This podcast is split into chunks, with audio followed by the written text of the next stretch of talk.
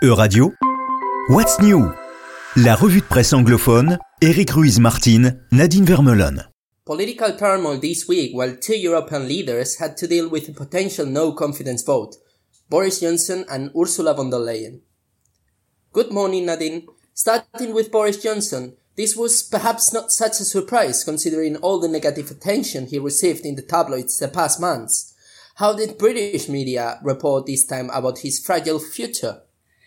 Yes, indeed, Eric. Boris Johnson once again managed to get himself in a negative spotlight. Hannibal Johnson, that is how the media now describe the Prime Minister who miraculously managed to stay in power, despite all the scandals clouding his Prime Minister's term. This time, Prime Minister Johnson was urged to explain how he did not breach the ministerial code after getting fined by the police for the Partygate scandal. The ministerial code outlines the rules government ministers must follow when in office, including the overarching duty to comply with the law, explained the BBC. Johnson himself said to the Commons that he had learned from his lessons and had been humbled by the whole experience, cited the news outlets. A bruising no-confidence vote was organized on Monday, described the Financial Times. According to Labour's deputy leader Angela Rayner, the report was the latest sign of rampant sleaze engulfing Downing Street, adding that Johnson has been found out and his days are numbered. But yet, Boris Johnson again managed to cling to power. Yes, as said, miraculously he did. Boris Johnson has survived his closest brush with political affiliation yet, wrote Foreign Policy, despite an unexpected large rebellion in his own party. 40% of Tory parliament members failed to back him. He did still manage to win with 211 against 148 votes. Last night's unsuccessful leaderplasty leaves the government hideously disfigured with staggering on, wrote Marina Hyde in The Guardian, adding that getting the Prime Minister continue getting on with his job is a bit like Fred West pleading to be allowed to get on with finishing someone's loved extension. Perhaps useful to know for the ones who never heard about Fred, he was one of Britain's most well-known serial killers who killed his victims in his extension of his own house. In a desperate attempt to keep the little trust he can still count on, the Prime Minister explained in an interview with founder of Monsnet, Justine Roberts, that he is not an habitual liar. He also added that while people throw all sorts of accusations at him, they just got to look at what he delivers. Even though the majority of members of his own party still support him, the confidence did lead them to pressure Johnson to cut taxes, as this move would help rebuilding unity in the Conservative Party, they argue.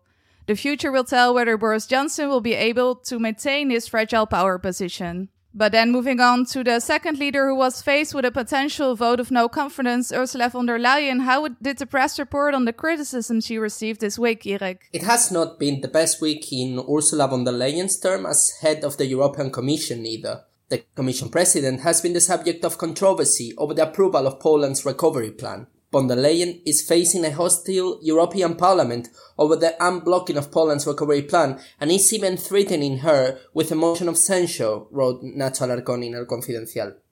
According to Bulgaria Post, MEPs did not agree to the approval of the plan because Warsaw has failed to uphold the rule of law.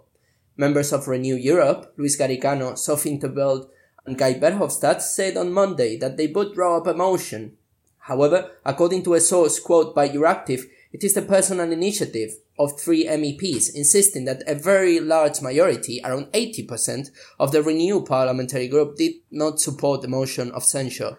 According to EFE, the censure motion gathered little support in the European Parliament and will probably not even go ahead. But which points have been so controversial that some MEPs have called for a motion of censure? Well, the amendments to the Polish judicial reform that started this tug-of-war between Brussels and Warsaw is still in doubt. The main reason, as pointed out by The Guardian, is that there are concerns that Warsaw is making cosmetic changes to its heavily criticized legal system to unlock EU cash. Esther Salan describes in EU Observer the reform as highly controversial. Von der Leyen argued that the judicial reforms that Brussels has imposed serve as leverage to restore the rule of law. Jorge Liboreiro questions von der Leyen's stance in Euronews and argues that the green light to the Polish plans reveals loopholes, since Warsaw will have ample time to perform the judicial review of affected judges while cash keeps flowing in. Well, thank you, Eric, and for the listeners, thank you for listening to this week's What's News. Next week, we'll be back with a new overview. Bye-bye. C'était